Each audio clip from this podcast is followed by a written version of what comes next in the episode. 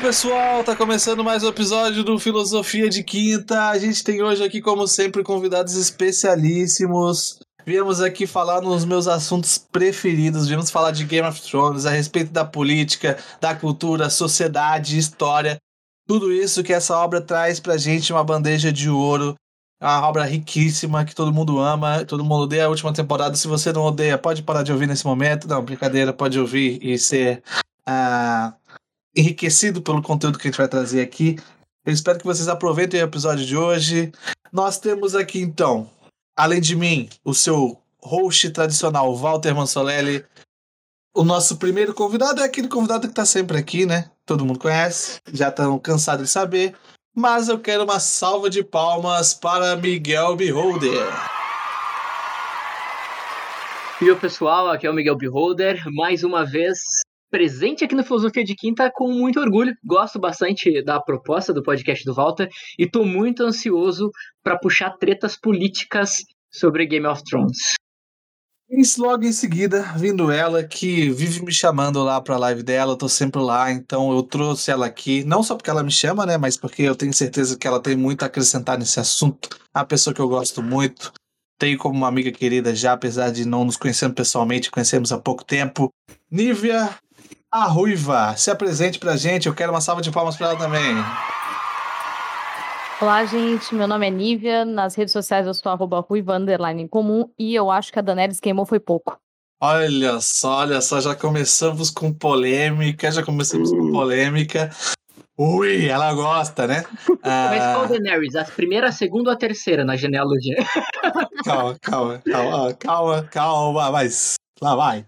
Uh, e por último, e menos importante. Puta um, que pariu. Um, um colega antigo meu e um amigo, nos formamos juntos. Mas apesar de ser um grande merdalhão, vive em meu coração. Apresento a vocês Luan, Luan Guedes, uma salva de palmas para o nosso grandíssimo Luan.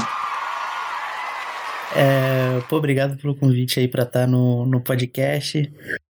O, a gente entrou junto para filosofia na Federal, se formamos junto. Claro que é, eu me formei com honras e méritos e o Walter não.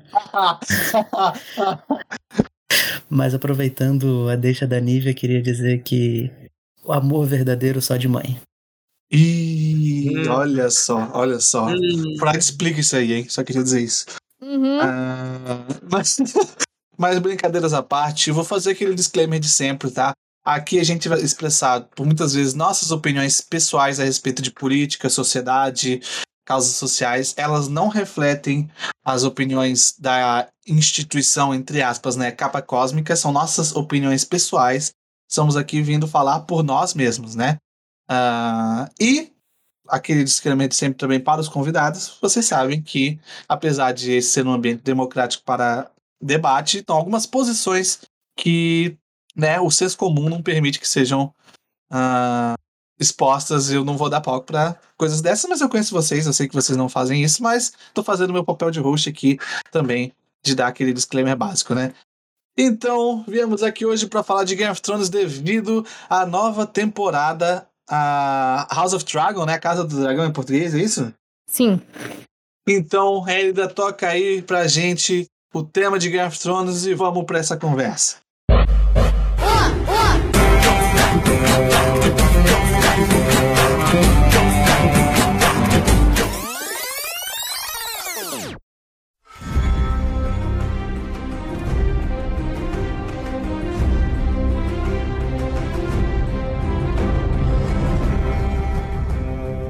Bem, vamos lá. Vamos lá. Eu quero abrir as nossas discussões, tá? Quero abrir os jogos com um, um statement, um. Caramba, como é que fala isso em português agora? Um.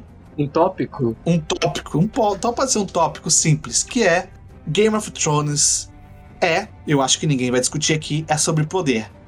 Todos concordam? Que isso Game of Thrones é sobre poder? Sim. Sim. Ok. O que eu vejo que o Game of Thrones quer nos mostrar sobre poder, que é aí que eu acho que a gente pode discutir, é que até mesmo os mais poderosos são suscetíveis às forças maiores do que nós mesmos. Tipo? Calma, vou chegar lá.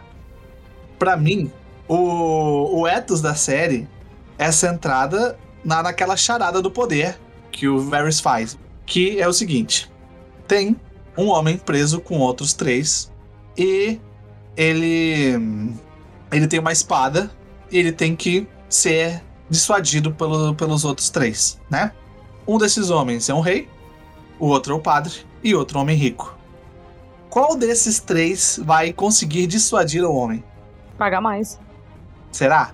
Então por que quem manda no, rei, no reino não é o homem rico e é o rei? É que geralmente o rei é um homem rico. Tá, mas existem pessoas muitas vezes mais ricas do que o rei. Em Westeros, por exemplo, o homem mais rico não é o rei. É, mas aí você tá apresentando uma constatação que lá em 1300, 1400, os ingleses já tiveram. Peraí, mas olha só. O Westeros, apesar de ser parecido, não é 1300. É um mundo que não existe. Não, eu, eu discordo muito de você agora. Agora a gente começou a discordar. Boa. Eu discordo Ah. muito de você. É, é, eu consigo, por A mais B, ver claramente o quanto o Martin copiou e colou a história. Não, da- não. Pera. Tá. É, é- é semelhante, pode ser muito parecido, mas não é a mesma coisa. Por definição, não é igual. Não, todas as regras que se implicam em política, negócios, nomenclaturas, valor de brasões, tudo, tudo é europeu. Tudo é Tá, europeu. tudo bem, mas Voo de dragão. Pois é. Então, tem coisa que é igual, mas tem coisa que não é. O que eu quero dizer é que o que, que o Varys quer dizer com essa charada? Que quem vai dissuadir o homem é quem o homem acredita que tem mais poder. Então o poder reside onde as pessoas acreditam que ele está. Logo, o dinheiro. O Varys diz que é um truque, uma sombra na parede. Só que depende, depende. A série mostra pra gente que nem todo mundo vai só pelo dinheiro. Tem gente que vai pela religião, por exemplo. Quando a gente vê lá com o, o Papa Francisco lá, o. O, o- como é que chama? Caramba, do nada ele puxou o Francisco. É que ele parece muito o Papa Francisco. Em aparência, né? Não, em Não, atitude. inclusive o ator, o ator interpretou o Papa Francisco em Dois Papas junto com Anthony Hopkins. Pois é, exatamente. exa- E na época, antes do filme, eu já falava disso. Sim, é o alto pardal é a palavra. O Alto Pardal, exato, exatamente. Ele, tipo, as pessoas ali estavam seguindo ele, fazendo as coisas que ele pediam, e ele não oferecia um puto pra ninguém. Ah, mas ele ofereceu a salvação eterna, né? Aquela mentira Então, toda que a religião exata- oferece. Exatamente, Nívia. Isso só prova o ponto do Walter de que não é nem sempre é sobre dinheiro, né? Às vezes vai ser sobre onde a pessoa acredita que tá o poder. Então, isso é muito doido, né? Então é isso que eu, na minha visão, a série ela trata sobre isso o tempo todo. Sobre onde está o poder. E que mesmo que você tenha o poder, você não é você ainda é suscetível a qualquer merda que vai acontecer na sua vida. Tipo, explodiu a igreja lá, que a Cersei explode a galera. Vai chegar, vai chegar zumbi, Aliás, vai chegar aliás- dragão. tava certa ela. A gente não chegou ainda nisso. Estamos discutindo ainda a parte mais teórica da série, mas depois a gente pode entrar nessas partes mais detalhadas. Não, é só Tava- pontuando mesmo. Tava certa. Sobre, sobre esse ponto seu, Walter, eu tava Ah. escutando um podcast es- esses dias sobre Júlio César, um podcast de história. E quando ele voltou pra invadir Roma, que ele foi expulso, meio que ele voltou depois, ele tinha menos soldados, menos dinheiro, e só que ele tava envolto no mito de Júlio César Conquistador, sabe? E ele conseguiu conquistar Roma sem, ah, sem muita, muita resistência, digamos assim, por causa desse mito de que as pessoas acreditavam que ele ia vencer, mesmo estando em desvantagem, sabe? Sim, sim. E aí eu acho que entra muito aquilo também de que. do famoso Maquiavel, né? Aquele. aquele serzinho que escreveu muito a respeito de política, né? É, principalmente ah, dessa questão do, do, do monarca, do príncipe que ele chamava, né? Que você tinha várias várias coisas, várias check, tinha uma, um- uma checklist, né? Um monte de caixinhas que você tinha que assinalar para se tornar um bom príncipe. E um deles é justamente você ser amado pelo seu povo, né? Ou respeitado, ou temido, né? É você ter o o seu controle sobre o povo, né? Porque quando a, a merda bater no seu portão, você tem que contar com o seu povo e não que o seu povo vai voltar contra você, né?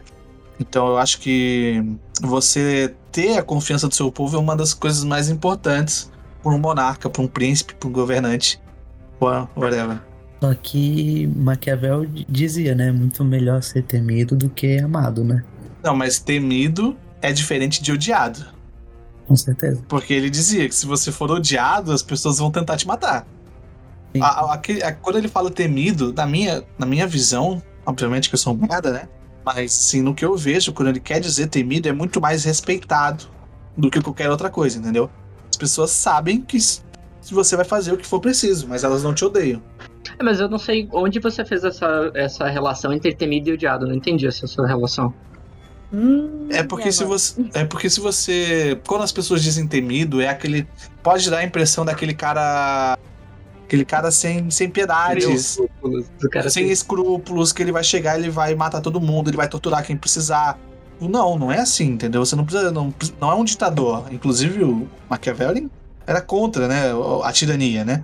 Aliás, no próprio, no próprio Game of Thrones a gente tem esse conceito. Se eu não me engano, é o pai do Tywin Lannister, que era o leão que ri, ninguém levava ele a sério. E aí você tem o Tywin Exato. Lannister na, sequ- na sequência, com, dando origem a Reigns of Castamere, né? Pois é, exatamente. Ele é temido e respeitado, e quando ele se tornou odiado, ele se fudeu, né?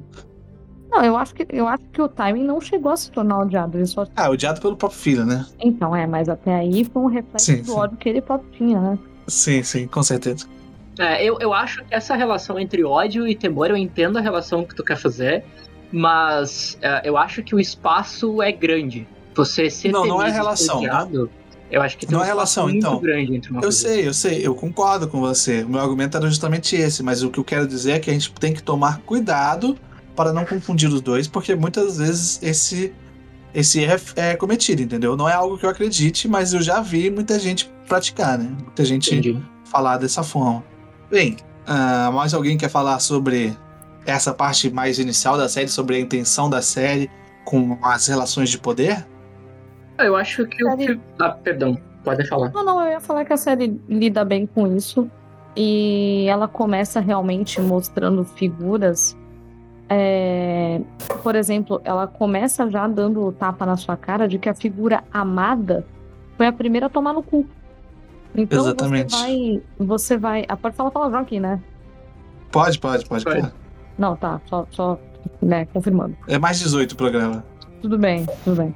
Então, assim, é, não foi exatamente o primeiro dos primeiros, né? A gente já tinha tido uma pessoa, vai, é, tentando ser temida e não conseguindo e se ferrando também, foi o Viserys. É, tentou, não conseguiu, se deu mal.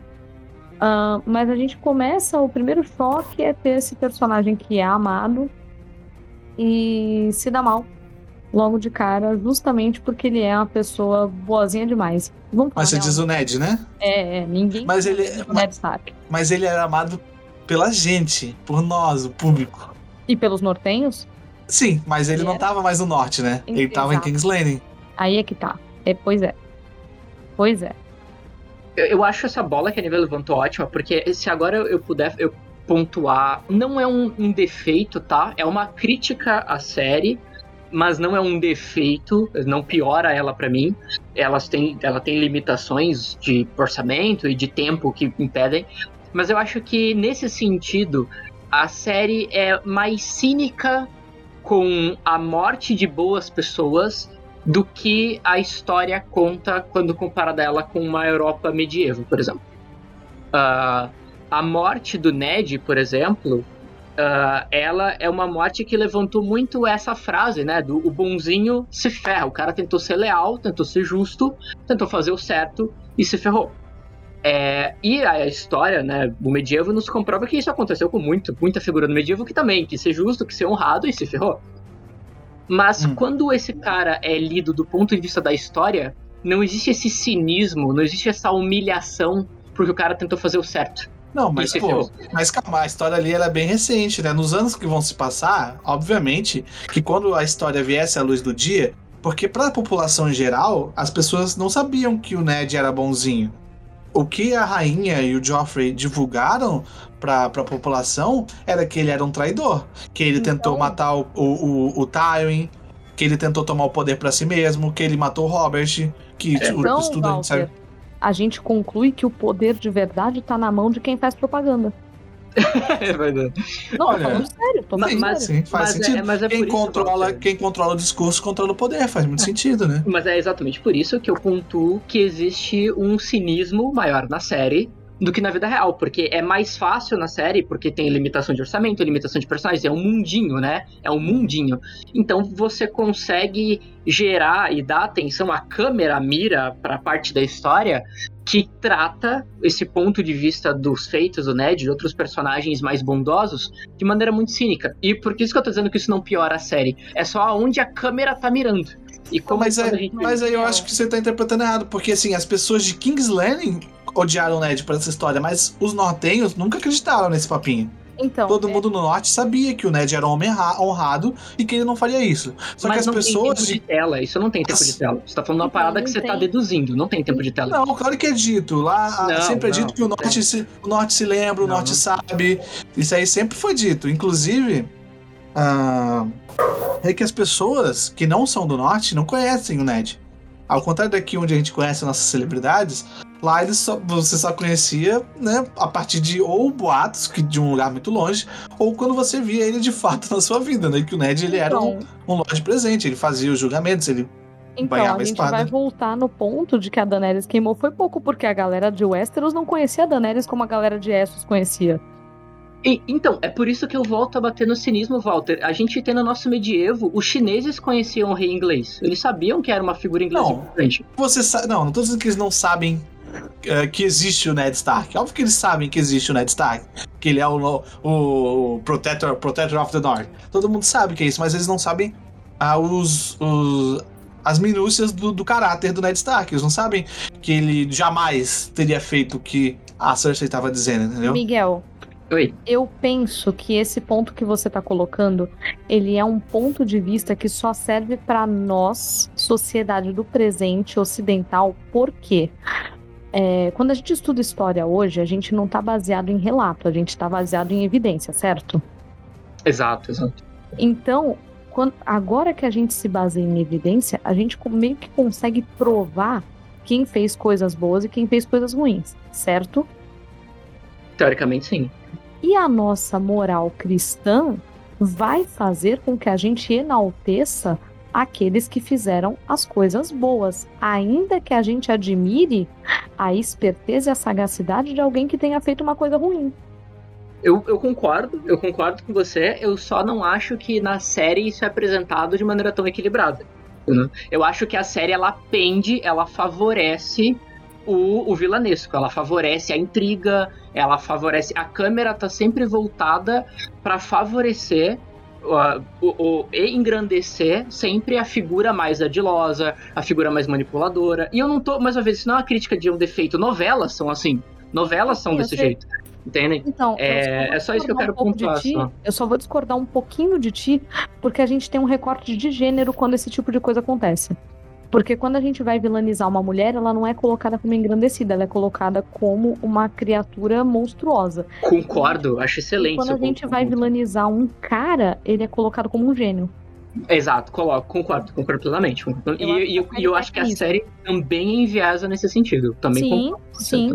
Porque o, o, Ty- o próprio Tywin não é mencionado na série o tipo de, de atrocidade que ele faz. Assim, é mencionado por Exato. alto que ele fez vista grossa com o saque de Porto Real. Mas, mas o Tywin, pra mim, ele é muito mais monstruoso que a Daenerys. Muito mais. Com certeza, com certeza. Então, a série tem esse Mas recorte de eu acho que a- a- você, quando fala da Daenerys 5, ela, ela é tratada como monstruosa, como. Talvez até tentando criar uma conexão com o pai dela, que era o, o rei que morreu louco, né? Só que eu acho que quando eles jogam isso pra.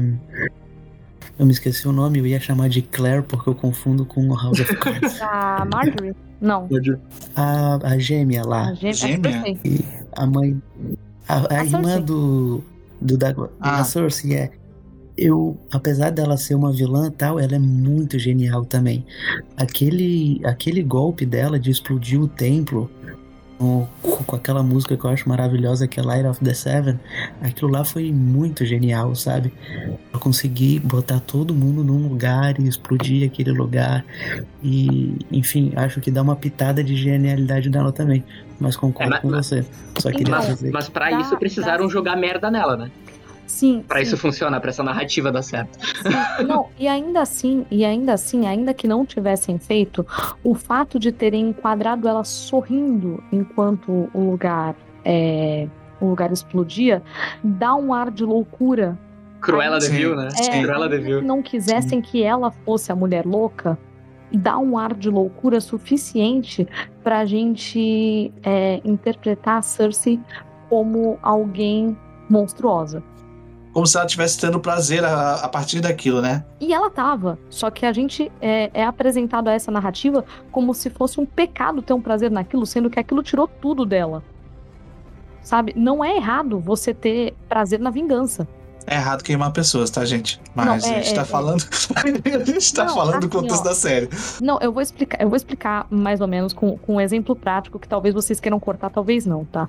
É errado que você mate alguém? É errado que você mate alguém. É errado você comemorar a morte de um fascista filho da puta? Não. Não, mas eu acho legal a Nívia pontuar isso. Eu acho que é- Beijo, Olavo. é, é, beijo, Não, mas aí, aí é, um, é, um, é um debate moral, né? A gente tá saindo do debate político, Sim. social, e a gente tá indo pra um, pra um debate moral. Que aí. Mas a política nada mais é do que um reflexo da moralidade, né? Talvez, talvez. Mas aí. Mas, mas eu gostei da Nívia ter pontuado isso. Eu achei excelente ela pontuar essa questão, porque isso é uma parada muito presente em Game of Thrones. É, é importante deixar uma coisa muito claro. Em Game of Thrones, as pessoas boas, vamos usar o estereótipo, pegando até esse lacre cristão que a Cruz citou, ah, as pessoas boas mesmo não existem. Sabe? Não tem ninguém lá que eu, eu, Miguel, como espectador, eu não vou defender ninguém ali. Agora, eu me colocando naquele universo, eu vou escolher meus favoritos, vou falar quem é legal, quem não é, quem eu gosto, quem eu não gosto, quem é bom, quem é mal. Mas se eu me colocar pra fora e eu conhecesse esses personagens da vida real, são... ninguém salva, cara. Não, tem uma pessoa que se salva ali dentro e Quem? se chama Um. Sir Davos, o Cavaleiro da Ah, Cebola. lá vem, lá vem. Você e o Azagal, é você e o Azagal. Então, peraí. Sir peraí. Davos, eu o vou- Cavaleiro da vou ficar- Cebola, eu vou é um ficar do lado fofo. do Sr. Davos. Eu vou ficar do lado do Sr. Davos. Essa é Pô, aquele Não, cara, não. aquele cara ali não fez nada, aquele cara só sofreu, maluco. É. Só sofreu, É. velho. Mas ele, ele não fez nada que nos foi mostrado, né? Não, não, Como é ele é? fez. Ele, ele, ele traficou comida. Foi o que ele fez. É, ele era um, ele era um, era um smuggler, era um traficante, né? Ah, De- um smuggler. De bens, né? E aí, durante a guerra, ele foi lá e trouxe comida pro Stannis, né? Trouxe é, contrabandeado comida é, pro Crime Stannis. pelo qual e- ele foi pro- punido. foi punido pelo Stannis. Ele salvou a vida do Stannis, o Stannis puniu ele. Cara, o Stannis é muito louco porque ele é, assim, o imperativo categórico kantiano é muito forte, assim, pra ele é o que é certo, é certo, é certo, é certo. Até quando ele não é, quando ele tem que matar o irmão, matar a filha, né? Quando ele começa a se desprender dos próprios valores que ele começa a, a ir pra merda. Mas enfim. E ele. E ele corta os dedos só. do, do Davos por isso, cara. Isso é muito doido. Então, só nessas eu já acho que o Stannis tinha que tomar muita porrada na cara. O Stannis, por sinal, que se a gente fosse pegar a, a linha de sucessão, né, correta, É ele, é ele. é, seria ele, né? Uhum. Tipo, considerando o Robert e não, a- não Sim. os Targaryen, né? Sim, é ele. Pegando o- o que o Miguel ali falou do ninguém se salva ali, fazendo o link com a sua primeira pergunta lá no começo, qual que é a essência de, de Game of Thrones, acho que é isso, acho que é mostrar que ninguém se salva. Mostrar que do camponês ao, ao rei, motivações são, tipo, muito elementares. São as mesmas, sabe? É sua família, é seu amor e e com quem com quem que você se importa e o que que você quer pra você e como você equilibra Cara, isso sim, tudo. isso é verdade. Mas Entendeu? é porque, pra mim, na minha visão, a história que o Martin escreve não é exata, exatamente. Ele usa as pessoas, os personagens, pra contar essa história, mas ela não é sobre esses personagens. Não, Ela é tudo sobre bem. o Westeros. Uhum. E, e, é- e- e ele usa essas figuras importantes da história pra mostrar como a sociedade e a política de Westeros funcionam. Porque antigamente, eu acho que a Nívia vai poder. E o Miguel, que também fez história. Você fez história, não fez, Nívia? Eu não, eu estudo Ah, da minha cabeça eu arte. tinha feito. Não, eu faço Ah, tá. comunicação social e com isso eu tenho que estudar a história da arte, né? O que reflete muito Sim. a história social. O Miguel eu sei que, que, tá, que tá se formando em história agora. Mas é que tradicionalmente, quando a gente olha pra história, a gente gosta de olhar pras figuras importantes, pros reis, pros presidentes. Sim, é, é, e. Só que hoje em dia, a- quando a gente vai analisar a história, a gente olha é, mais pro contexto, né? Porque aquelas pessoas, aqueles líderes, esses reis, presidentes generais, eles são produtos da cultura, da dinâmica social, da religião, do contexto, né? Eles são filhos dessa sociedade que eles governam, né? Eles são um espelho dessa sociedade que eles governam. sim. Exatamente. E, e tem. E, e- e eu acho que Gott faz isso com, com genialidade, porque no, no fim, acho que você meio que concordou comigo no fim, porque é sobre as Sim. relações. E porque as relações se dão na sociedade. E tem um, um documentário da BBC muito bom. E o, o título é Como a Primeira Guerra Mundial foi uma guerra entre primos. é, porque o, o rei do Império Austro-Húngaro era primo do fulano, primo do Excelente. ciclano. Então, acho que isso tá ali no, no jogo dos tronos, sabe? A relação, os interesses mesquinhos, o humano, que ninguém é perfeito. Cara, até a Cersei, que é pintada como demoníaca, ela viu o filho dela morrer na frente dela, envenenado. Por quem que não ia surtar com isso, sabe? Não precisa nem ser mãe. É... Enfim, então eu acho que a série mostra isso razoavelmente bem, que tipo, o que move um rei é o que move um camponês, trazendo para nossa realidade, o que move o presidente da república é o que move um Uber, é o que move uma manicure, é o que move um garçom, porque no fim é todo mundo humano, não tem santo, não tem demônio, todo mundo meio tosco. Sobre a questão de santos e demônios, eu vou só é, abrir um parênteses. Que em Game of Thrones a gente tem né, o, o, o Sir Davos, que já foi citado, e a gente tem o demônio também, que é o Ramsay Bolton. E na realidade a gente também tem santos e demônios, mas eu não vou dar nome aos bois. Mas é, o Luan, o que você falou foi genial, cara. Sabe uma coisa que as pessoas nunca querem saber na área hospitalar onde eu trabalho? As pessoas não querem saber se o médico que vai fazer a cirurgia e vai abrir ela de fora a fora na manhã seguinte dormiu bem com a esposa e não chegou pra fazer cirurgia pistola da vida. A pessoa não quer saber essa informação, Uhum. mas isso acontece. Sim. O médico faz 20 cirurgias por semana. Nem todas ele vai estar legal. E ele vai trabalhar porque é o trabalho dele. Ele vai fazer a tua cirurgia com a mão tremendo e incapaz naquele momento. Porque é a profissão dele. Ah, Então, e- e isso você está colocando numa situação extrema, que é o profissional que cuida da sua vida. Porque, na real, a gente vive numa sociedade em que isso acontece com todos os profissionais. Porque a Exato. partir do momento em que você tem uma desordem mental, que você tem uma doença, que você tem uma depressão, as pessoas acham que, ah, não, não serve, é frescura, vou demitir. É, exatamente, exatamente. Então, É, basicamente, o seu bem-estar não importa. Você tem que ser uma máquina de produzir coisas. O, o Congresso mesmo, né? O Congresso teve a revelação daquelas informações lá, alienígenas e blá blá blá, de coisa de OVNI. E aí o, teve um dos senadores teve que começar a fazer piada, porque ele começou a perceber que os outros senadores começaram a entrar em legítimo pânico. Como assim tem figuras aéreas que a gente não consegue compreender que pode ser um ataque inimigo? Os caras começaram a entrar em pânico, porque eles são humanos, sabe? E senadores não podem ficar em pânico em público. Claro que não. Sim, com certeza, com certeza. E agora, puxando aqui lá de trás, o, a gente tava falando de, de ser temido ou ser amado, né? E daí eu lembrei do Aegon Conquistador. Porque eu acho que era um cara que era. Era. Como é que eu posso dizer? Era na medida Exato. certa, ele era temido, sabe? Ele ia, ele dava chance. Se você não se rendesse na primeira, na segunda, ele Exato. Eu, inclusive, eu vi um artigo de um cara uma vez, dele falando que o Aegon é, é o conquistador, é o príncipe perfeito de Maquiavel. Uhum. Uhum. Que ele, ele é um cara carismático, mas ele era um cara que fazia e, e pronto, entendeu? E que é que o, pro Maquiavel você tem que ter virtude, vi- é o virtu, né? A virtude. para saber lidar com a fortuna, que é o que vai acontecer ao, ao seu redor. Porque daí volta para aquilo que eu disse lá no início. Você ser poderoso não te exime das, das intempéries da vida, né? Da, do que pode acontecer, da aleatoriedade.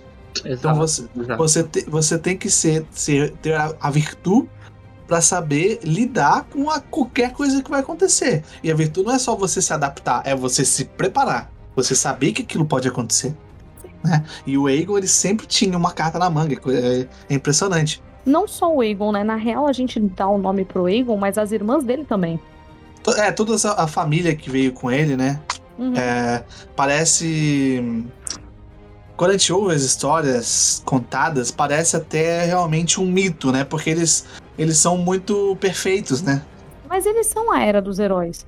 Então, até entre, em partes, né? Porque agora eu me lembro aqui, me lembrei aqui da, da República de Platão, que ele diz que a educação da criança tem que ter música, mas não muita música, senão ela fica mole. E tem que ter luta, mas não muita luta, senão vira um troglodita. Tem que ser um pouquinho de música, um pouquinho de de luta, um pouquinho de droga, um pouquinho de salada. O filho do, do, do Aegon que, que assumiu, ele foi muito frouxo, né? Não, então, mas aí é depois, aí é depois. Eu tô dizendo da, da, da, primeira, da primeira galera que chegou, entendeu? Ah, tá. Sim, sim. E daí parece que ele botou um filho só pra lutar e o outro só pra ouvir música, né? Porque daí o, o frouxo morreu e daí veio o Cruel lá que meio que fudeu com tudo. Desculpa. Pode falar palavrão, gente, não tem problema.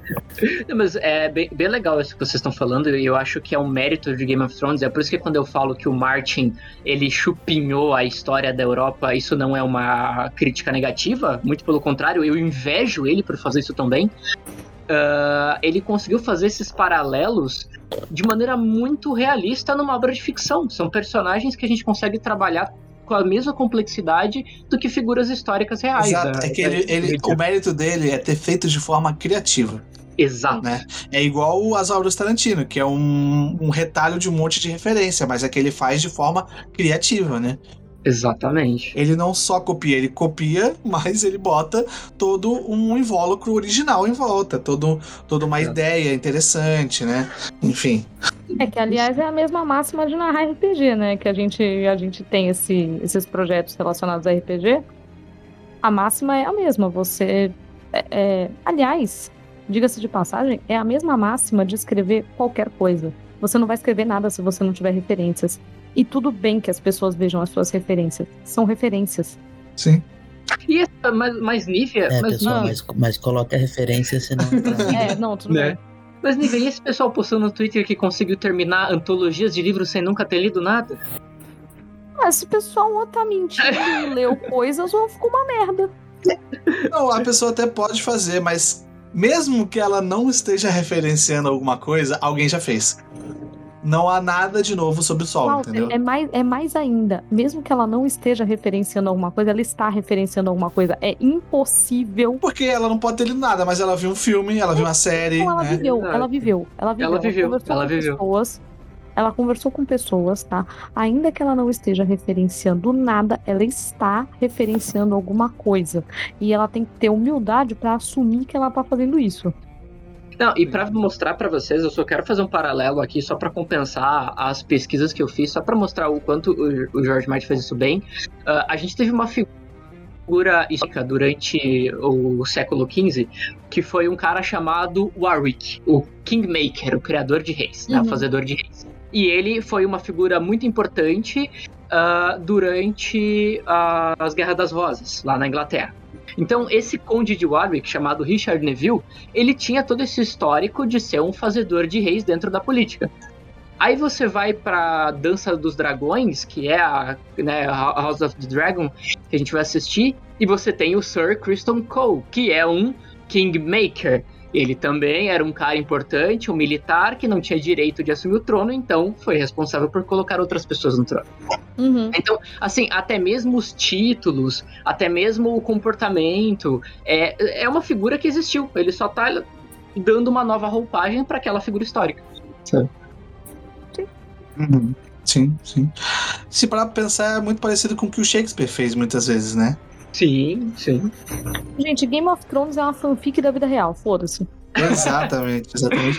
Mas voltando para o ponto que eu tava, é que eu acho que o Game of Thrones. A gente tem fazedor de. A gente tem fazedor de reis até hoje.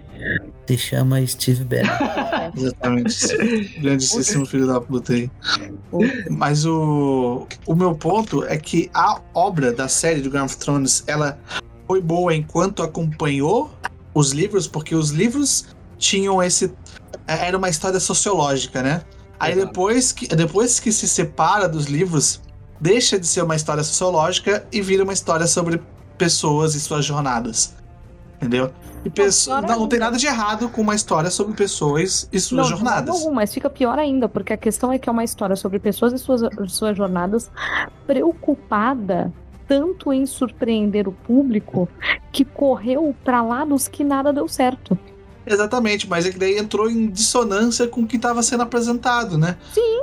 Foi muito confuso isso, Porque, por isso que assim, o pessoal. Até agora, até agora eu tenho uma dúvida genuína que é por que o Jon Snow ressuscitou? Por que, que o Jon Snow ressuscitou? Como que o Bran ia ser, foi, ia ser sempre rei? Mas, enfim, eu me prometi que a gente não ia falar sobre isso. Não vamos falar sobre isso. não vamos falar sobre os problemas da, da, das últimas temporadas. Quem sabe um dia a gente faz aí um, como é que chama lá o, o podcast do Gib lá de, de, de, cultura pop, Miguel? Faz um pop-up. Faz um pop-up sobre isso. Mas aqui o assunto é outro. Um, mas então, mas era justamente por ser uma história sociológica que não era. Por isso que podia morrer os personagens e a história continuava relevante. Vocês lembram, vocês lembram quando as pessoas falavam isso? Nossa, era tão incrível, eu arrepiava quando eu ouvia as pessoas falando sobre Game of Thrones no passado, cara. Sim, sim. Porque a história era maior do que as pessoas. E as pessoas, os personagens, eles representavam a sua cultura, o seu povo, eles refletiam, e a, e a sua criação, eles refletiam o que era, tipo, Rob, ele refletia o que era a, a, casa Stark, o que era o povo, o que o povo nórdico acreditava, o nórdico não, nórdico, no, nórdico, nortenho, nortenho, acreditava que era a, a, personificação de um Stark, né? E, e isso aqui, infelizmente, isso se perdeu um pouco. Porque o, o próprio Bourdieu fala, né, que pro Miguel começar a arrancar os cabelos, que nós uh, nós somos incorporações do nosso tempo, né? Nós somos uh, reflexos do que está acontecendo à nossa volta, da nossa linguagem, do nosso sistema político. Mesmo que você não acredite naquela religião, a existência daquela religião como predominante na sua sociedade te influencia, querendo ou não.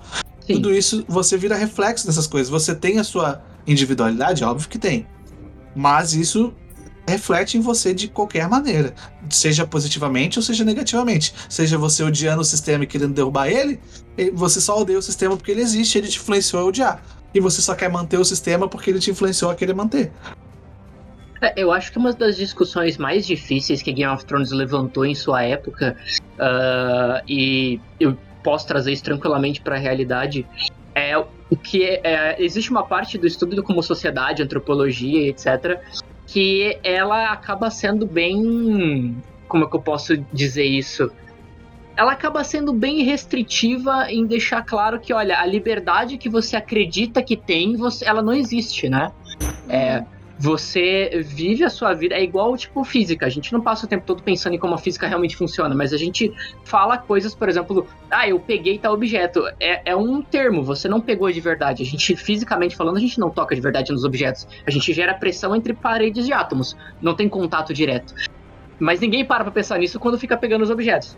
Da mesma forma, as pessoas não param para pensar que a liberdade que elas acreditam ter sobre suas decisões, suas escolhas e seus estilos de vida na verdade, isso não parte delas, né? Elas, elas preferem ignorar, mas elas são frutos de muitas influências o tempo todo, né? Sim, sim.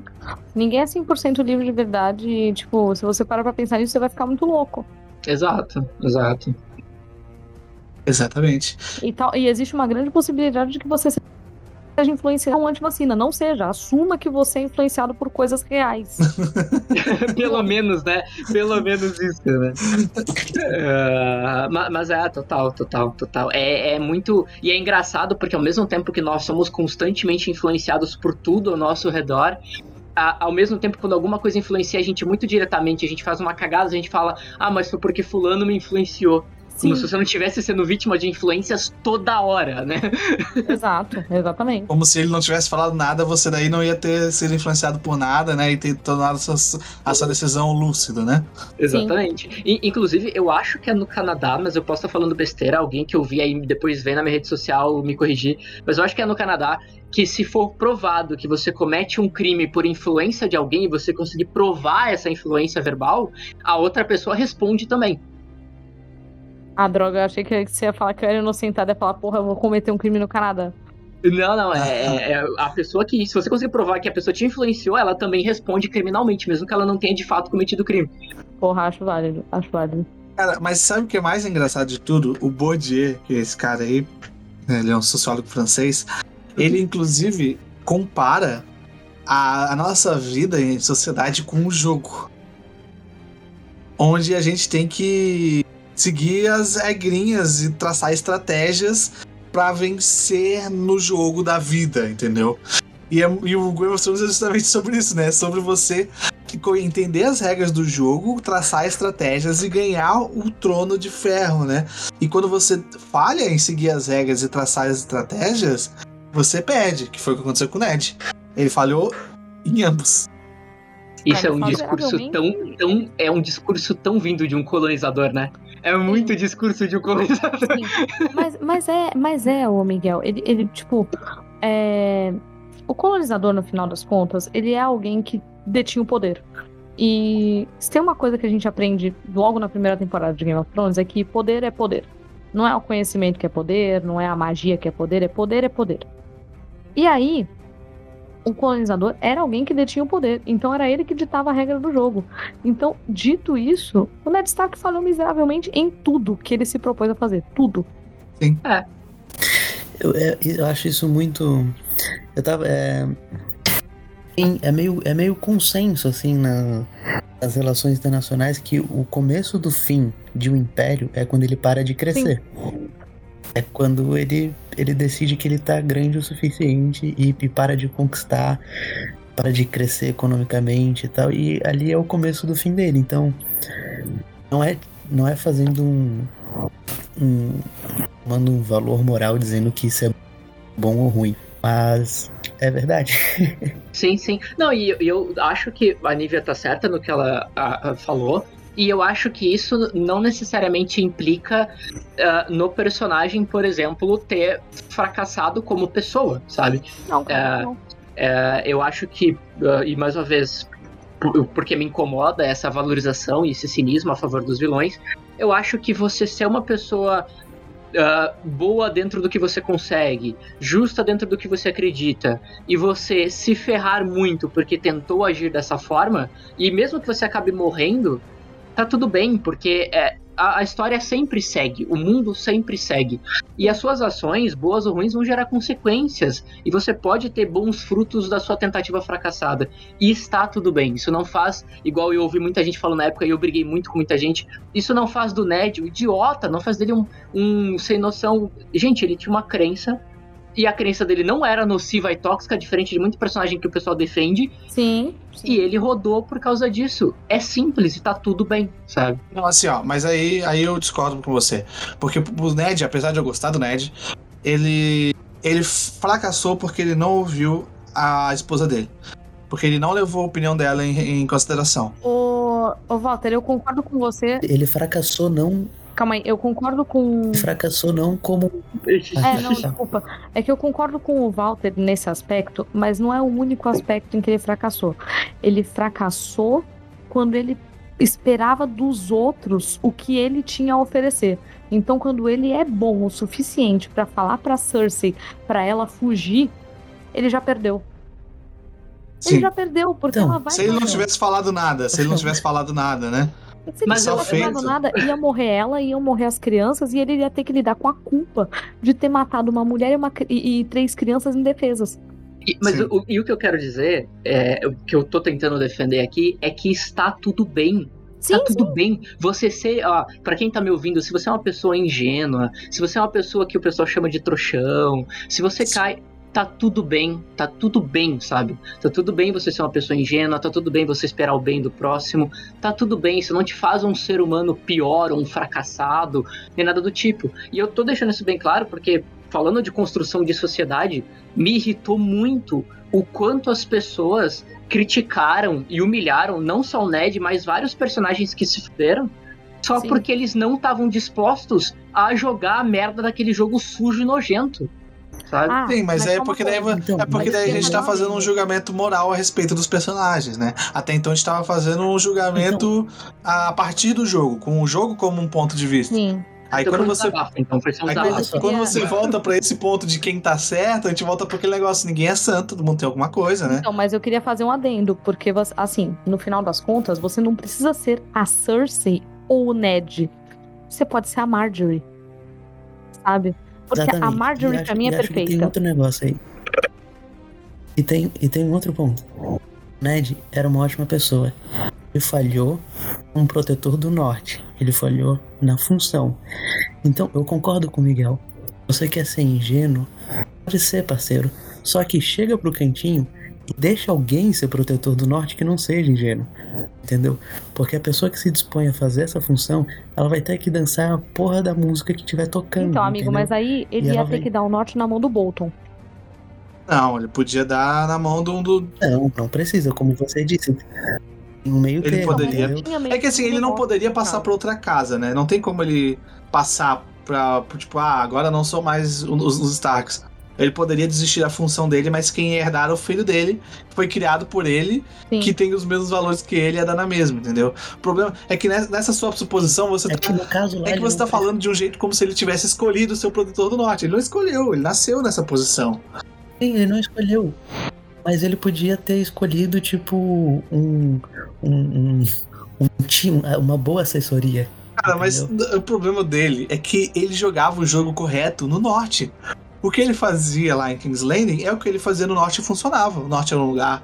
É, pro, pro que eles consideram uma sociedade boa, era uma sociedade boa. O problema é quando ele mudou. Ele mudou de local e aí mudaram as regras. E aí ele não se adaptou. Porque ele é... não Ele não tava. Não, era muito diferente do que ele vivia, né? A gente pode fazer todo um estudo antropológico de que o norte é uma terra mais fria e as pessoas estão mais acostumadas a contar umas com as outras.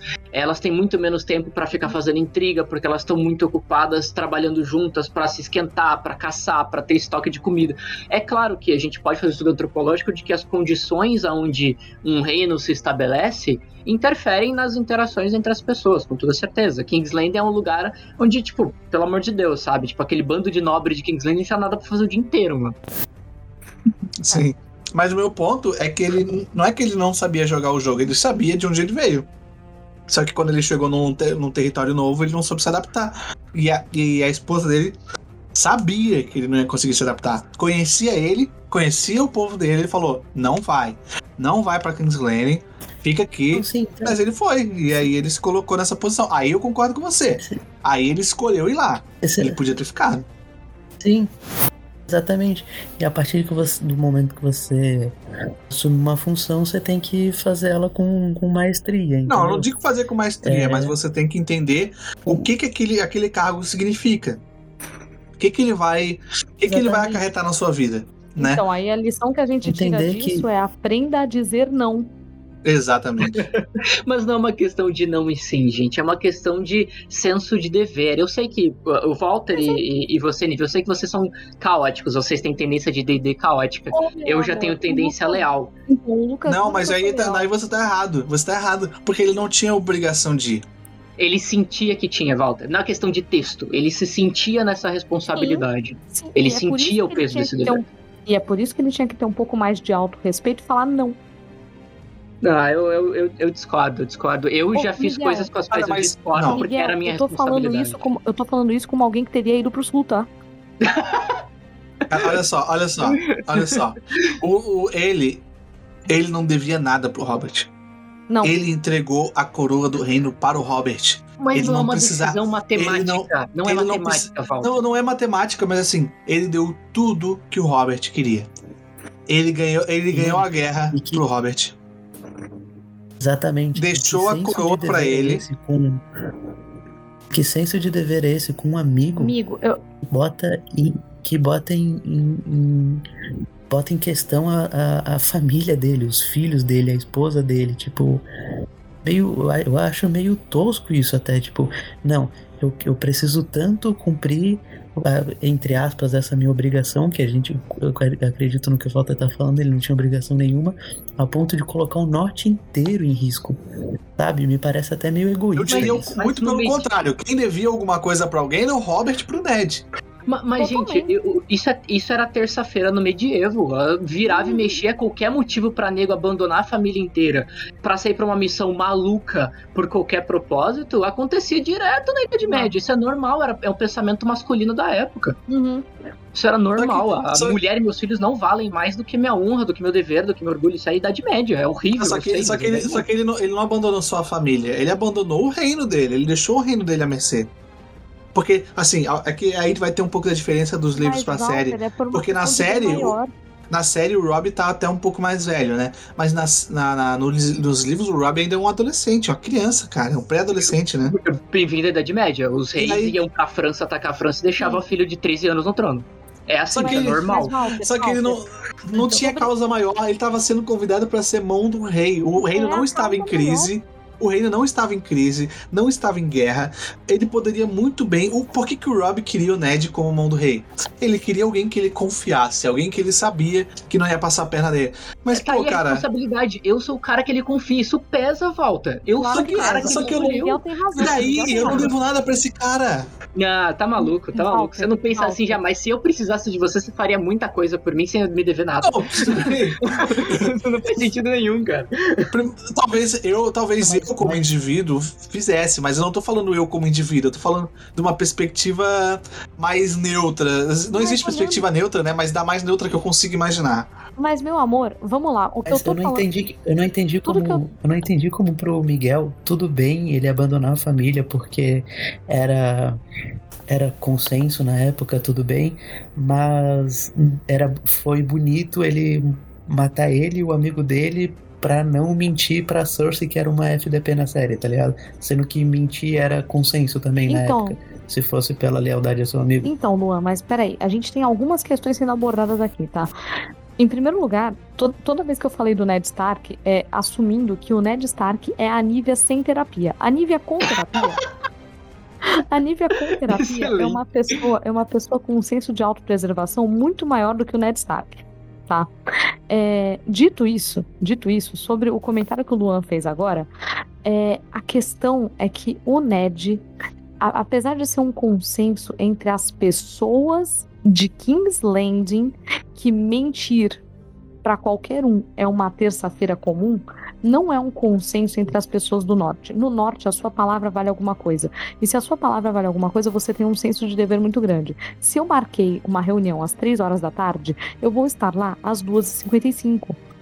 Não, mas então... aí. Mas o argumento do Luan é contra o argumento do Dom Miguel de até onde é para ser fiel à realidade até mas, onde não é para ser. Então, mas o, o, o, Sim. o Walter. E detalhe, o... ele, ele não precisava nem ele não, ele não precisava nem mentir, era só ficar quieto. Não, era só ficar quieto. Só que ele não ia conseguir conviver com a culpa de estar sabendo que ia dar merda. É. Não, eu concordo, eu, eu, concordo, eu concordo que faz sentido com o personagem. Isso eu concordo. Eu não tô dizendo que foi uma fuga de personagem, não, faz, não fez sentido o que ele fez. Eu, eu sei que faz sentido, eu sei por que, que ele fez. Mas eu ainda acho que ele não deveria ter feito, entendeu? Não, é, e, a, e a alfinetada? Aí a alfinetada que o Luan fez a, ao que eu falei faz muito sentido. Eu entendi o que ele quer dizer e até que ponto, né? Eu tenho um apego ali a conceitos medievos. E aí é, é onde eu acho que entra a, o meu filtro que me manipula na interpretação da série, né? É, olha como, né, a Nívia tá aqui para provar como o machismo é escroto. É fácil para mim deduzir que, bah, é a Idade Média, mulheres e filhos não valem nada. Sim. Mas, mas é difícil para mim aceitar que eles não mentem no Norte, sabe? Tipo, Sim. eu consigo aceitar que no Norte não se mente tão fácil quanto consigo aceitar que mulheres e filhos não valem nada porque é a Idade Média. então, assim, isso não, claramente é um filtro histórico extremamente machista, sabe? não, mas que nem os caras que estão produzindo House of the Dragon falaram recentemente recentemente, né? Ah, porque a gente não vai ter tantas cenas de sexo, mas a gente ainda vai manter é, como é que é? A gente ainda vai ser fiel à realidade com relação à violência sexual. Ah, vá tomar no seu cu. Ou seja, eles diminuíram o desnecessário e vão manter o que devia ter sido Porra. diminuído. Então, Entendo, sendo entendo. que, aliás, falando em antropologia com- ou comportamento, eu acho que é mais a ver com comportamento. A gente tem uma, uma discrepância muito grande em relação a comportamentos sexuais do que acontece nos livros e do que acontece na série, tá? É verdade. Inclusive, a série tem estupros que não aconteceram nos livros, como É o. Jaime com a Cersei Jaime. do lado do corpo do Joffrey. E eu acho importante pontuar, vou até me defender agora, fazer um, um meia-culpa, de que ah, você argumentar isso daqui condiz com a Idade Média, logo tá bem representado. Não, Não. uma coisa não tem relação com a outra. É, é, é, como eu disse, é um filtro machista pelo qual fui criado, inclusive enquanto eu fiz a faculdade de História. É, é fácil pra mim aceitar alguns conceitos, porque eu os estudei por anos durante a faculdade de História. Mas ah, você usar o argumento de realismo para representar hoje em dia qualquer espécie de machismo escroto que não vá favorecer a narrativa, ou até que vá favorecer a narrativa, uma coisa não justifica a outra, uma coisa não defende a outra. E é engraçado a Porque gente. é função de quem tá criando a narrativa normalizar uma nova realidade. Exato, E é, exatamente. e é engraçado a gente falar disso, que, assim, eu, eu, eu discordo um pouco desse ponto de que quem tá contando uma narrativa tem que normalizar um discurso que a- atual. Eu acho que na questão de escrita você pode ter diversos objetivos e, obviamente, todos eles vão impactar socialmente, por- dependendo do tamanho que a sua obra eh, tome, obviamente. Mas eu acho que, ah, falando de arte, você nem sempre precisa ter ah, essa responsabilidade de, de, de, de abraçar todo todo uma agenda social ou política que, Opa, que se é exigida. Eu não acho que isso precisa ser feito. O que então, eu acho que pode, o que precisa ser é se tomar cuidado é com aquela coisa que eu já falei aqui nos episódios antes, que você não pode ser tolerante com o intolerante. Você não pode incentivar a alguma coisa que vai gerar ah, uma intolerância na nossa sociedade, porque isso não é tolerável para que a nossa democracia existe, por, exista, por exemplo. Puta, né? ô, ô, hum, é, Walter, então, vamos lá. A gente tá entrando no âmbito que me diz respeito, que é comunicação e arte. Tá. Uhum. É, quando você produz uma obra artística, seja ela qualquer, que você tenha a intenção de exibir de alguma forma, porque quando você escreve um diário, você pode colocar o mais podre de você naquele diário. Você não tem a intenção de divulgar aquele diário, tá? É, inclusive, eu vou fazer aqui é, é, uma colocação, tá? Que é o seguinte: eu sou, eu sou uma menina branca, tá? Pra quem não me conhece, tá me ouvindo, tá? E é, eu tinha, eu, eu fui criada numa sociedade que é essencialmente racista, tá bem? Então, dito isso, quando eu tava na minha adolescência e alguma mina preta tinha um destaque que eu não tinha, eu me questionava por que se eu era mais bonita. Tá entendendo o nível do racismo? Eu, claro que eu passei uma vida desconstruindo esse tipo de, de opinião. Tá, ela não me cabe mais, eu não tenho mais esse tipo de coisa, mas existe um registro em diário de que isso foi feito. Tudo bem até aqui? Ok. ok? É, fico feliz que eu não seja mais essa pessoa, tá? E aí a gente parte desse princípio. Partindo daqui, quando eu vou produzir um material que vai ser visto por qualquer outra pessoa além de mim, eu não sou responsável só pelo que eu falo. Eu tenho que ser responsável pela maneira como eu falo, pela maneira como eu vou ser interpretada. Porque se eu virar pro Miguel agora e falar qualquer merda sobre cristianismo, apesar de eu sofrer de culpa cristã, de, de eu ter todas as minhas críticas ao, ao cristianismo, eu preciso saber que o Miguel vai ficar ofendido com o que eu tô falando. E eu preciso ter essa sensibilidade, porque eu tô produzindo conteúdo, nem que o conteúdo seja a minha fala. Então, se eu sou produtor de, é, de um livro, de um filme, de uma série, ou qualquer porra que seja, eu tenho sim uma responsabilidade do que eu tô falando. E eu não tô dizendo que eu sou obrigada a seguir uma agenda. Eu não, não, não tenho que. Vai, eu, Nívia, narradora de RPG no Mar de Contos, eu não tenho que colocar no meu RPG todas as minorias sociais do mundo. Até porque algumas eu não vou saber nem interpretar.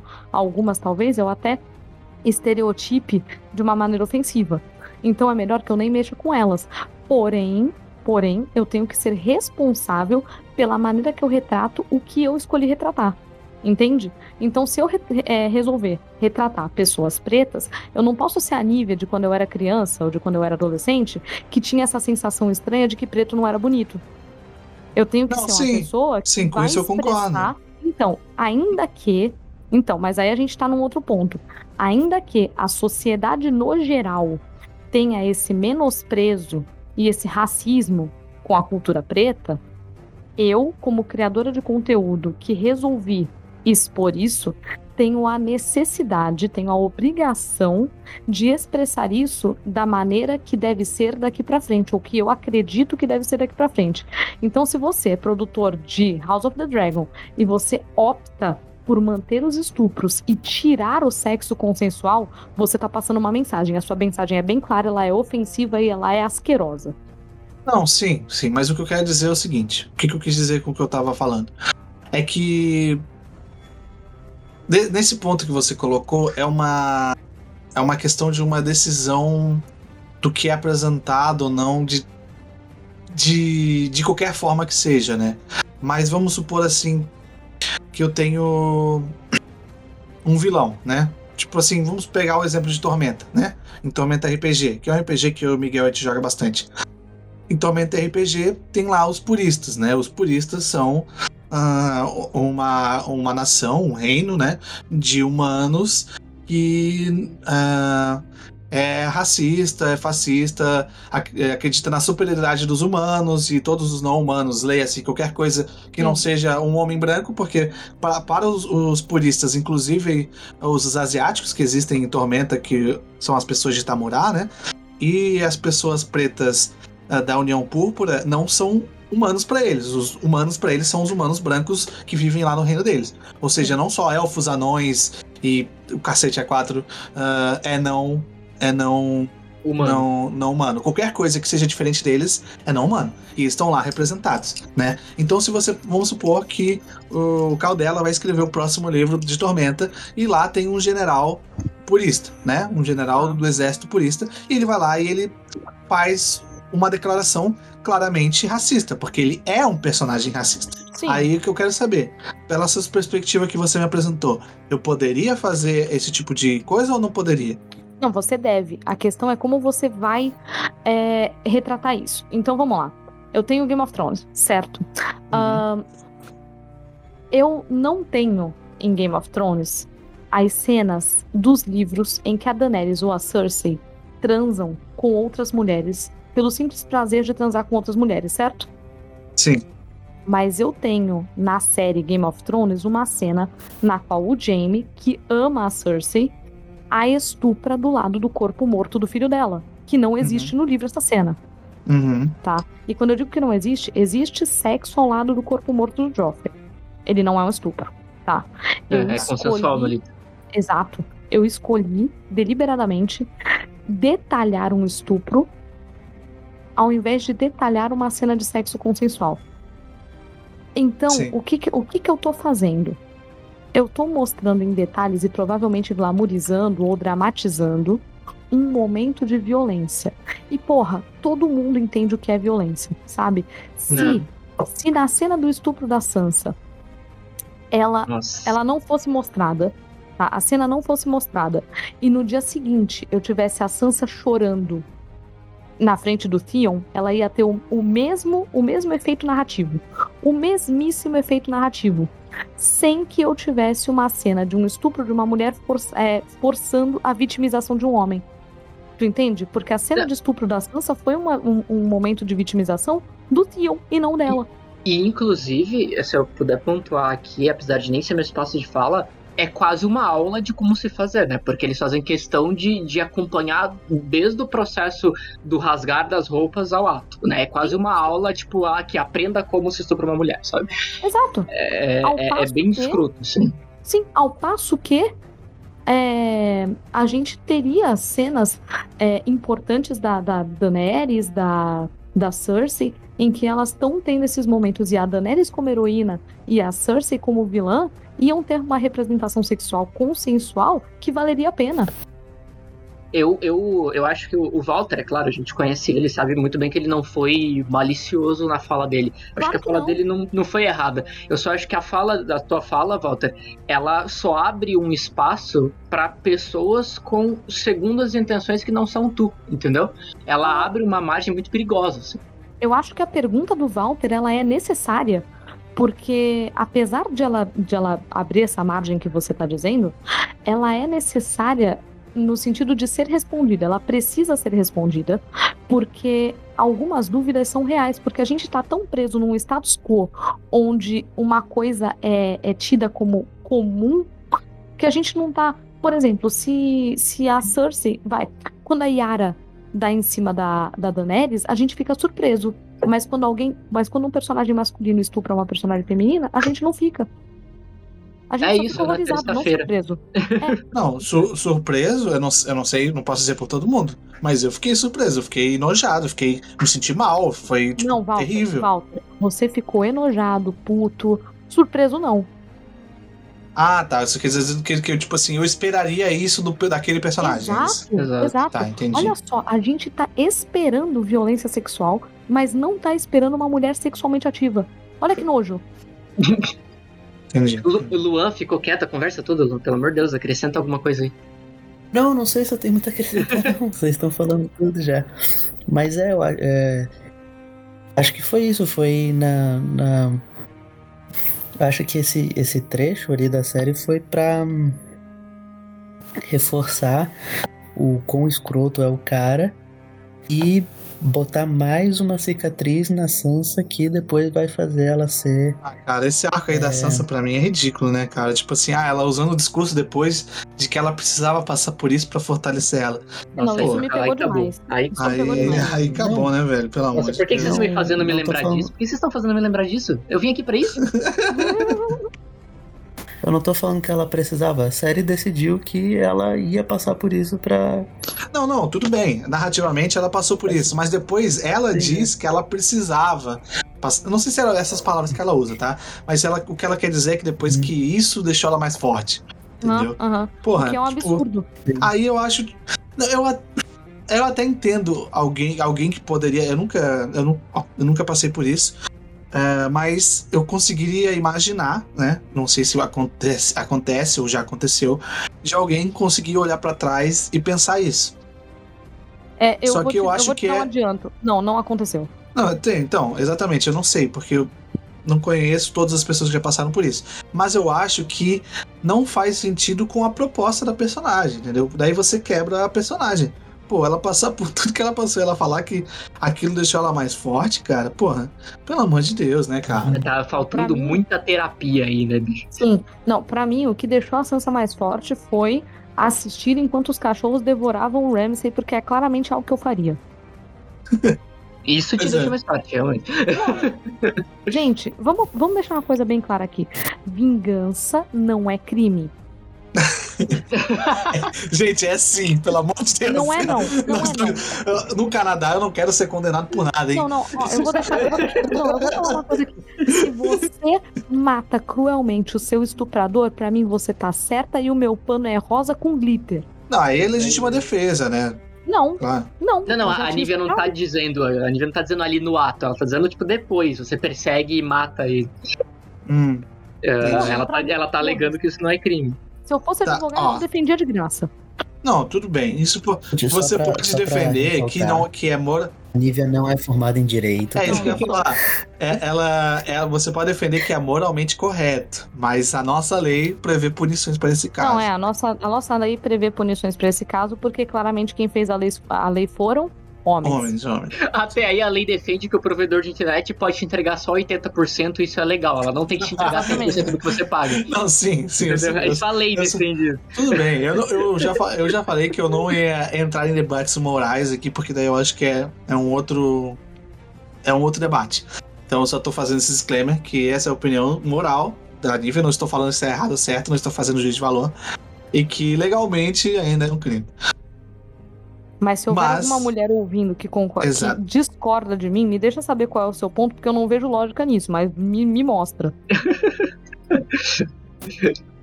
Por favor, se você usar o cristianismo como argumento, você vai me magoar mais do que a Nívia falando mal de Jesus, sei lá. Não vou usar o cristianismo como Não, argumento já, pra defender não, isso. mas não. peraí, peraí, eu queria deixar claro aqui que eu jamais falaria mal de Jesus, só do fandom mesmo. É, o fandom é triste mesmo. É só isso. Ah, a minha última polemiquinha da- do dia, da noite, ah, seja lá o momento que você esteja ouvindo esse podcast, é que eu acho que o Tolkien ele, na obra dele, tem uma filosofia medieval Hum, muito mais forte do que o, o, o Martin. Porque apesar do Martin ser mais fidedigno com a, com a realidade medieval, ele tem meio que aquela, aquele negócio que o Miguel falou, um cinismo e muito mais pós-moderno do que existia na época.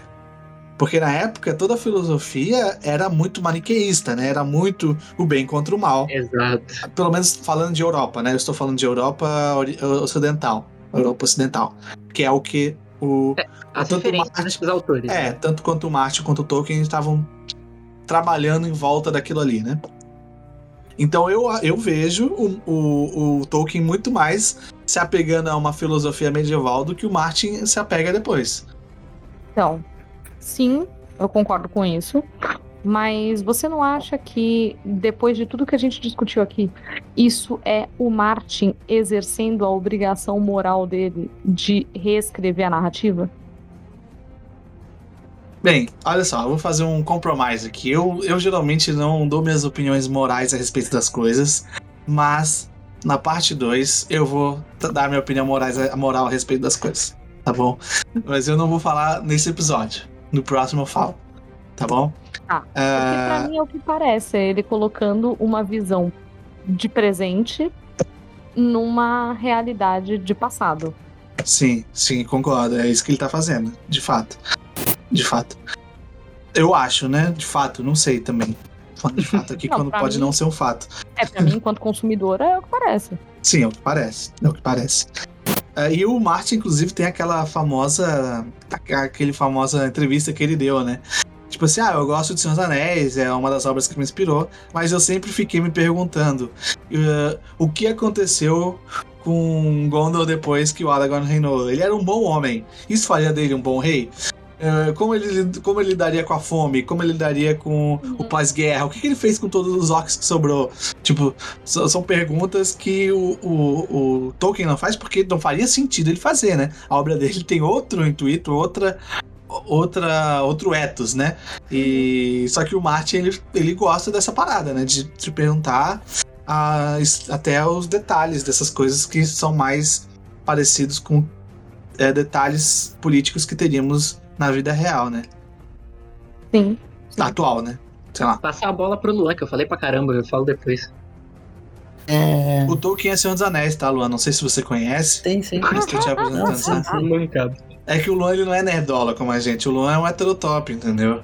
Ah, tá. É, eu sou- é, eu sou- é. É. Tá tudo Você bem. tem que falar assim, Luan. Eu sou hétero e sou top, que nem o Gustavo falava lá no Big Brother. Exato. É, eu- eu sou hétero, eu sou top, então eu sou hétero top, meu. Não, mas eu, eu tô, pra ser bem sincero, tô preso lá na discussão antiga ainda. Ah, Oxe, Eu tô viajando aqui lá. Mas. pode falar. Se você quiser voltar na discussão antiga, não tem problema. ele tá pensando nas cenas de sexo lésbico que não foram pra série. Droga! Caramba. Não, sacanagem. Não, cara. É. Eu, eu realmente nunca tinha, nunca tinha pensado nisso, não. Tô pensando agora. Mas. Porque eu sempre tentei. No começo eu fazia. Pô, é inevitável. Você vê escudo, você vê espada, você vê reino, castelo. Você fazer essa, essa ligação com. com- com a Idade Média tal. Mas. Justamente para as últimas temporadas, quando, quando Daenerys conseguia chegar, atravessar o Westeros inteiro em, em 10 minutos e todo esse tipo de coisa, eu, eu me desapeguei dessa leitura, sabe? E, e eu tentei mergulhar assim, não, eu vou, eu vou mergulhar na, na fantasia que isso daqui tá, tá sendo. Porque se eu ficar tentando criar paralelo com, com algum período histórico, com alguma coisa assim, eu vou, eu vou ficar frustrado, porque as, as coisas estão deixando de fazer um pouco de sentido. Você tá sabe? certo, eu fiquei. Eu fiquei frustrado porque eu tava fazendo esse paralelo. Você tá certíssimo. Então, assim, talvez. Porque mesmo o dragão nunca tendo existido, a gente imagina, pô, um dragão atinge o quê? Uns 100, 120 km por hora tal. De repente ele tava em 1500 km por hora, tudo bem. Tudo bem, não vou, não vou fazer paralelo é, a, a, Até porque a, a fantasia sendo aplicada a Game of Thrones, e eu concordo com o seu argumento do dragão, ela é na série, na série, depois que a série se perdeu dos livros, ela é muito mal aplicada. Os dragões não funcionam. Ele, os dragões tomam surra pra maluco com máscara de papel machê na cara em coliseu, maluco. Exatamente. Sabe? Ela não funciona at all a fantasia dentro da, da série. O, tem uma, um negócio que o Martin falou uma vez. Ele falou assim: Ah, se um dia você perceber que o Ned deveria ter demorado uns meses a mais de ir pra um lugar pro outro, não precisa falar, eu sei.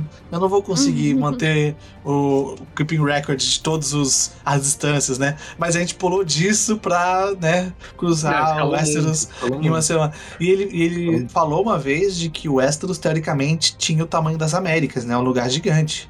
Sim. É, é a mesma coisa. Uma coisa é Bernard Cornwell, que desvia um mês, 30 dias ali, joga desculpa no, no percalço, no acidente geográfico. Agora, né, pelo amor de Deus, a, é, a, a série.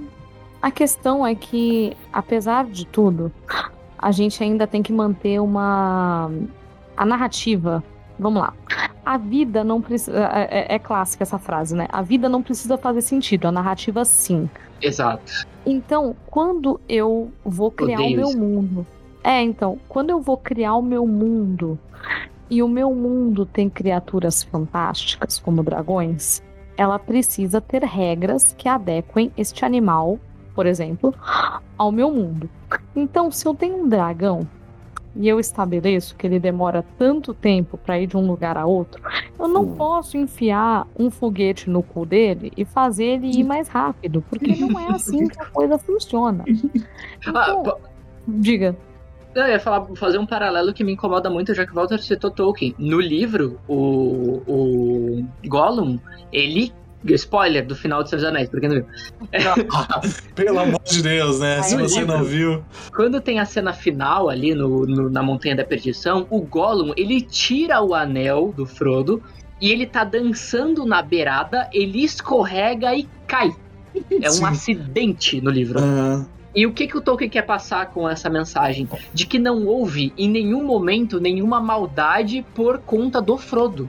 De uhum. que o Frodo conseguiu resistir ao anel até o último instante. E o Gollum se ferra sozinho, com a própria loucura.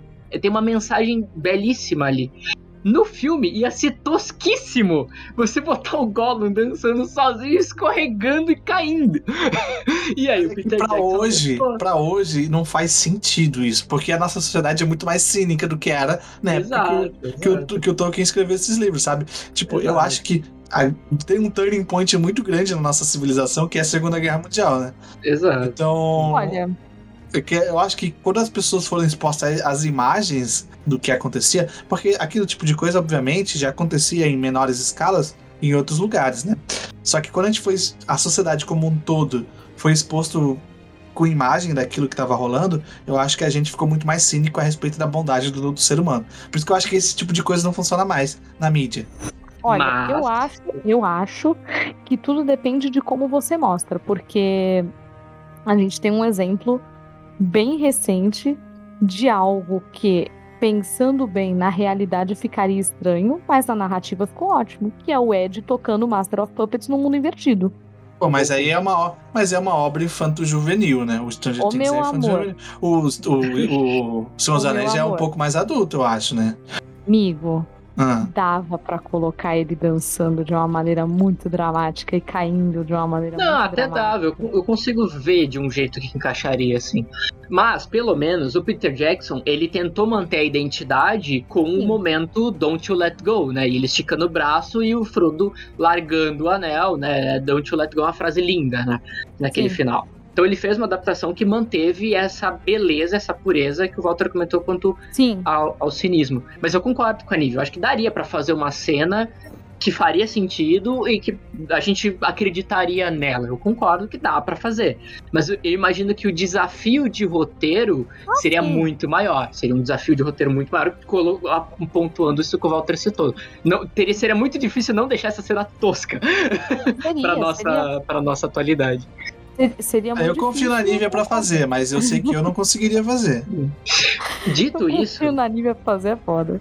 Pra não fugir muito do que o Walter falou, Walter, eu concordo com o que tu disse, até porque, por mais que na Idade Média a igreja tenha feito coisas terríveis, a gente também tem um gigantesco histórico de atendimento aos pobres, a igreja tirou muita gente de estado de, de, de estado deplorável de comida, ela distribuía cobertores, é, é, claro, com a intenção de seguidores, com a intenção de fiéis, é, mesmo assim, isso não tiro mérito de com certeza tinha um outro membro do clero que acreditava que estava fazendo boas ações, uhum. uma família que recebia a comida, aquela família acreditava que aquela comida ia ser pro bem dela. Então, existe, existe algo ali que, por exemplo, quando a gente vai para Game of Thrones, dane-se, a igreja, ela, na série pelo menos, eu não me lembro dos livros, ela não tem mérito religioso nenhum. Tipo, não tem toda aquela visão estoica do cuidado com os pobres e com os necessitados e com. Que a igreja. A igreja é Opa, bingo do filosofia de quinta. Alguém falou estoicismo. é verdade, é verdade. É verdade, é verdade. Uh, e, e, eu acho que na série, pelo menos, não tem cara. Na série não tem nada ali apresentado que mostre o quanto a religião ela pode ser usada para você salvar a vida de incontáveis pessoas, sabe? Não, a Sim. religião ela é o mais rápido possível transformada numa obra de manipulação política e vilanesca, sabe? O Martin, ele joga toda uma capa, mais uma vez, que você, a gente tem comentado desde o início, de cinismo e vilanismo em tudo que poderia ser mais filosófico, mais utópico dentro do medieval. É isso aí. Abaixa, abaixa o alto pardal. pois é, pois é. Se você queimaria a igreja de Baylor, compartilhe esse podcast. Puta, eu vou ter que compartilhar, ó. Queimaria fácil. Inclusive, eu quero deixar uma, uma ponte para um programa futuro que não só a Cersei estava correta em queimar o cetro de Baelor, como também em Dragon Age o Enders estava correto em queimar a, a capela. A capela, é. É, eu, por exemplo, eu, eu não li todos os livros, me desculpa se alguém leu, mas eu, até onde eu li e tudo que eu assisti, eu não encontrei nenhum motivo para defender nenhuma religião dentro de Westeros. Nenhuma, nenhuma religião. Ah, talvez ah, a. Os dos... antigos. É os antigos do norte, acho que. Não, não encontrei o menor motivo para defender eles. Por que defender eles? Ah, não, parece. Não, mas não tem por que não defender, entendeu? Eles não fizeram nada demais. Não, ok, mas, mas é isso que eu quero dizer, entendeu? Não tem, nem, não tem nenhuma religião, nenhuma crença, nenhuma fé ali que, que tem algum argumento a favor, sabe? Ah, que tu levantaria a bandeira, tipo assim, vá, o, Exatamente. os deuses não te incomodam, mas. mas eu vou te perguntar a real bem realzona aqui, Miguel. Hum. Tu de fato defende alguma organização religiosa? Organização religiosa nenhuma, nenhuma. Mas uh, eu defendo, por exemplo, como a Nívia muito bem falou, né, o, o, a argumentativa que Jesus Cristo, segundo relatos, queria passar adiante, e não só ele, mas a gente pode pegar o budismo que pregava a mesma coisa, uhum. desapegue-se, cuidado com o próximo, etc. Uh, ah, esses ideais existem e são muito fortes, e infelizmente usados para manipulação do povo em vez de serem usados na prática. Não, mas é porque na minha visão o Martin ele tá criticando as instituições religiosas, não a religião em si. Então, mas, mas, quero, mas não tem tá religião. Tá isso, o que o Miguel tá colocando é que não tem nenhum representante de religião nenhuma em Westeros que vale a pena. É, não tem um, não tem um cara, não tem um cara lá que fala assim, olha, a igreja do, dos deuses aqui, dos vários deuses, tem uma deusa aqui que ela prega que eu devo pegar a riqueza que eu tenho e compartilhar com os pobres. Não tem isso Opa, apresentado. A segundo alerta do Filosofia de Quinta, comunismo. Não, brincadeira. comunismo. exato, exato, Olha, exato. Mas eu vou dizer uma coisa. É, mas eu vou dizer que a Casa do Preto e do Branco é muito coerente com aquilo que ela prega. É, exatamente. Isso ela é realmente, ela é realmente muito coerente, muito coerente. E mais uma vez, eu, eu acho que isso não é uma crítica negativa à obra do Martin. Eu acho que entra nesse revisionismo que vocês dois comentaram. Sim. Eu tô tentando pensar aqui, mas também não. Não lembro também. Já que esse episódio ele foi mais focado na parte política de Game of Thrones, tá? Só que a gente acabou esbarrando na parte ética e moral, tá bom? Então, a parte 2, nós iremos fazer o Battle Royale Meu moral Deus. de Game of Thrones, tá? Prometo que irei me comprometer. Eu sei que vocês vão falar, ah, o Walter é em cima do muro. O Walter isentão, não, dá, isentão. É isentão, isentão, não quer falar nada, não, não quer se comprometer, né?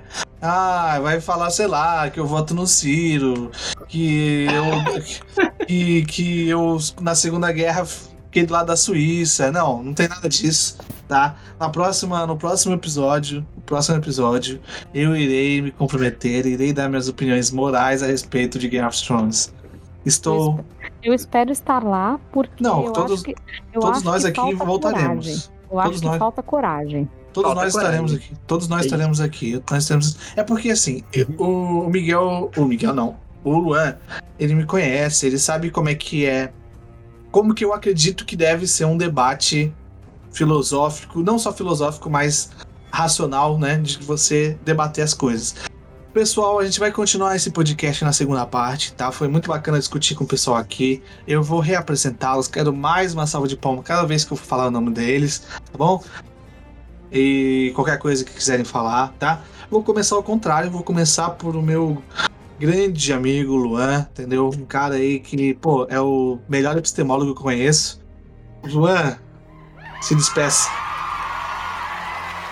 Foi um prazer participar aqui do, do episódio da melhor série de, de drama e política aí que já teve depois de algumas outras que eu não sei citar, mas deve ter.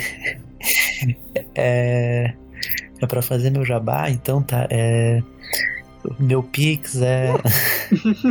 não, mas isso aí, no, no episódio 2 a gente vai estar de volta aí discutindo mais sobre política e ética em Game of Thrones. E é aquele ditado, né? Discutir com um filósofo é igual rolar na lama com um porco. Depois de algumas horas você percebe que ele tá gostando disso. Então, valeu. Excelente, cara. Que frase maravilhosa. Ah, muito obrigado, Luan, pela sua presença aqui, tá? Desculpa que ter feito você ficar acordado até tão tarde. Quem tá ouvindo o podcast aí talvez tenha ouvido que tá com voz de sono. É que tá bem tarde, a gente forçou um pouco a barra aqui com ele. Peço mil perdões, tá? Pelo horário. Ah, e agora é a Nívia Ruiva. Se despeça. Gente, muito obrigada. Sou a Nívia, um arroba ruiva em comum nas minhas redes sociais, me sigam lá.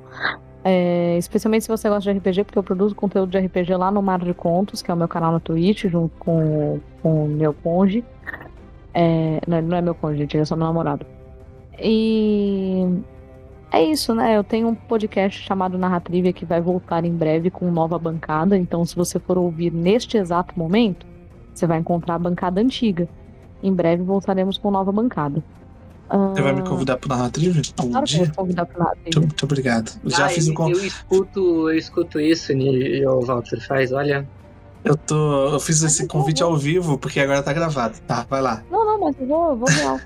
Eu preciso realmente voltar com a nova bancada. A gente tá planejando, ó. O comeback é com um tema polêmico, que o comeback é com. é, a gente tem intenção de voltar falando sobre Morbius. Nossa. Não, esse aí eu não Esse aí, esse aí é pesado, pesadíssimo. A gente tem intenção de falar sobre Morbius, porque aqui em casa defendemos Morbius. É isso. É, Mas, enfim, dizia eu que a aritmética é o fato de que se você gosta de RPG, siga o Mar de Contos em todas as redes sociais dele. Ah, se você gosta de filmes, séries, narrativas e interpretação de texto, que eu acho que o Narratrivia é um podcast majoritariamente sobre interpretação de texto, siga o Narratrivia, que em breve vai ter mais conteúdo, com edição nova, bancada nova, provavelmente identidade visual nova também. Uh, Ahn, e é isso, né? Me siga nas minhas redes sociais pra me ver falando umas groselhas. E desculpa aí se eu ofendi alguém, não me arrependo de nada. Mentira, se eu tiver ofendido alguma minoria, o que eu acho que eu não fiz, aí eu me arrependo, mas aí vocês me contam, tá? E por último, seguindo aqui o meu também colega, mas do Capa Cósmica e um grande amigo, que eu diria ao sul ser sua mão do rei, Miguel, se você me pedisse, mesmo que isso custasse a vida de milhões de pessoas do norte. Miguel, se despeça. Ah, bom, como sempre, um prazer estar aqui gravando contigo. Eu faço como a Nívia também, eu levanto aqui minhas desculpas. Às vezes a gente fica um pouco empolgado, às vezes a gente fala uma coisa sobre a outra. Se eu ofendi alguém, se eu falei alguma merda, eu sou uma boa pessoa, tá? Sou, acredite. Ah, na dúvida, me chama na DM, vem discutir comigo, vai ser É legal. mentira, ele é uma péssima pessoa, ele usa uma máscara. Eu Ah, queria tá. dizer que eu não precisei dizer que eu sou uma boa pessoa. Né? uh, mas, é, mas é porque eu costumo ser um pouco acolorado com a discussão de Game of Thrones, porque eu realmente, eu até peço desculpas aí pra quem é discoada, mas eu realmente fiquei com esse incômodo na época e eu nunca consegui encontrar um lugar para eu desabafar esse incômodo, esse foi o primeiro, de que eu sempre sentia muito que as pessoas pegavam muito no pé das pessoas que simplesmente eram legais, sabe? Que não queriam fazer uma sacanagem com a outra. E favoreciam muito mais o, os vilões, entre aspas, né? Game of Thrones é mais complexo do que isso. Uh, isso me incomodava muito. Uh, eu sou um grande defensor de pessoas ingênuas e bobas que fazem boas ações e morrem por isso e tá tudo bem. Uh, então, usei e acabei usando o podcast de hoje para desabafar. Mas, dito isso, foi um prazer, eu gostei muito, eu gostei muito. Nívia, Luan, prazer te conhecer, Luan. Eu gostei das alfinetadas, muito da hora discutir contigo. esperamos ter mais oportunidades aí na continuação. Ah. E aparentemente, depois disso que o Miguel falou, depois de Game of Thrones, vem aí Game of Therapy. Game of Therapy. Cara, mas foi, eu precisava botar isso pra fora. Eu não tive um lugar, a gente não gravava nada na época, né? Então eu não, eu não tive um lugar para desabafar minhas frustrações com a galera valorizar psicopata, sabe? uh, bem, falando em valorizar psicopata, a eleição está chegando. Uh, e votem, por favor, não, não esqueçam de votar. Uh, Bem. Excelente gancho. Sabia, sabia o, o, o, o, Walter, que o meu aniversário, o meu aniversário é num dia 13? Caraca, mano. 13, né? 13, Curioso. nossa. 13 é legal, 13. Caramba, sabe Caramba, quem faz 13. aniversário no dia 13? O Gibbs. Ah.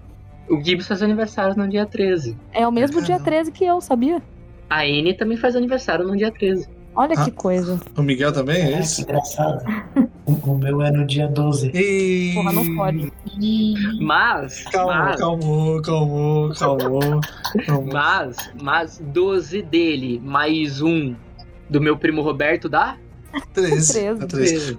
Cara, o meu, o meu é muito perigoso. Por que, que eu coloquei meu primo Roberto nisso o meu, é, o meu é muito perigoso, porque eu nasci no dia 16. Muito hum. perigoso. Muito perigoso. Menos muito 3, perigoso. que é o aniversário da minha tia. 13. 13. Olha aí.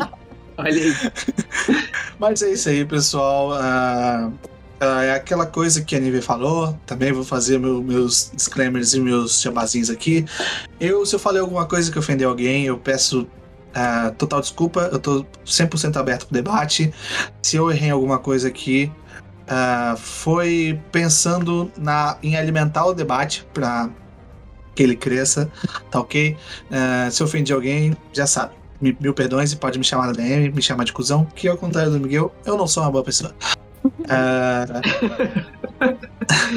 sigam o Capa Cósmica em todas as redes sociais, como diria o Dr. Fran. Um, ouçam os outros Filosofia de Quinta e eu vos peço, espalhem a palavra.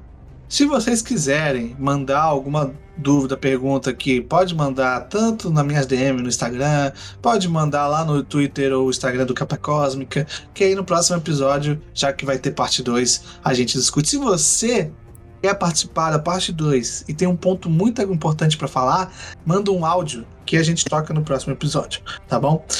Beleza, então, pessoal. É isso aí. Um beijo desse gordo aqui pra vocês. E até a próxima. E vai subindo a música. Valeu, pessoal!